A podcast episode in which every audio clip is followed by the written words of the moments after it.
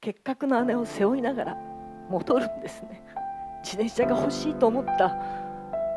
そんな自転車1台買えない中でも北朝鮮のな親父さんなんか管理してくれよとか。でも記憶があるわけですよ。自分では小さい頃に遊んだら。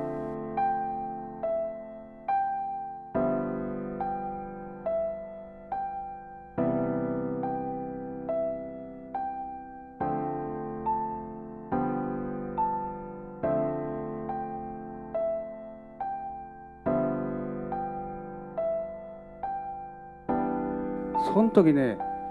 なんか埃っぽくて汗臭い匂いがあなんか鼻をつくわけ急に向こうに変わって向こうの空気に触れるとねそれ以上ひどいパニックっていうのは俺初めてなの。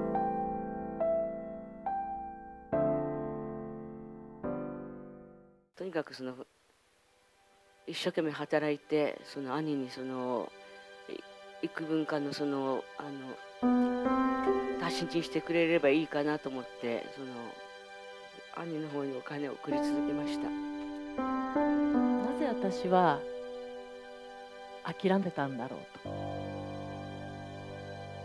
どうして私はおじいちゃんを返してくれおじを返してくれいとこを返してくれって想像だにしなかった。どこかで諦めてた。で声を上げてもこの日本の社会が在日のことを聞いてくれるとも思えなかったし声を上げたらまた叩かれるんじゃないかっていうそういう思いがあってですからこれこれも自分の課題なわけですね。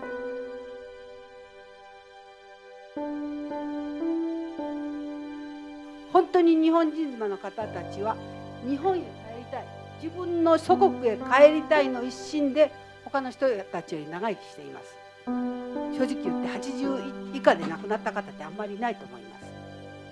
でもその方々も毎日もう亡くなってます。命の限界が来ています。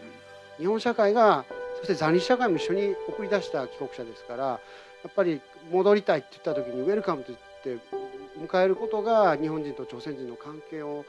あのちゃんとしたものにすることにつながるんじゃないかなと思うんですけれども。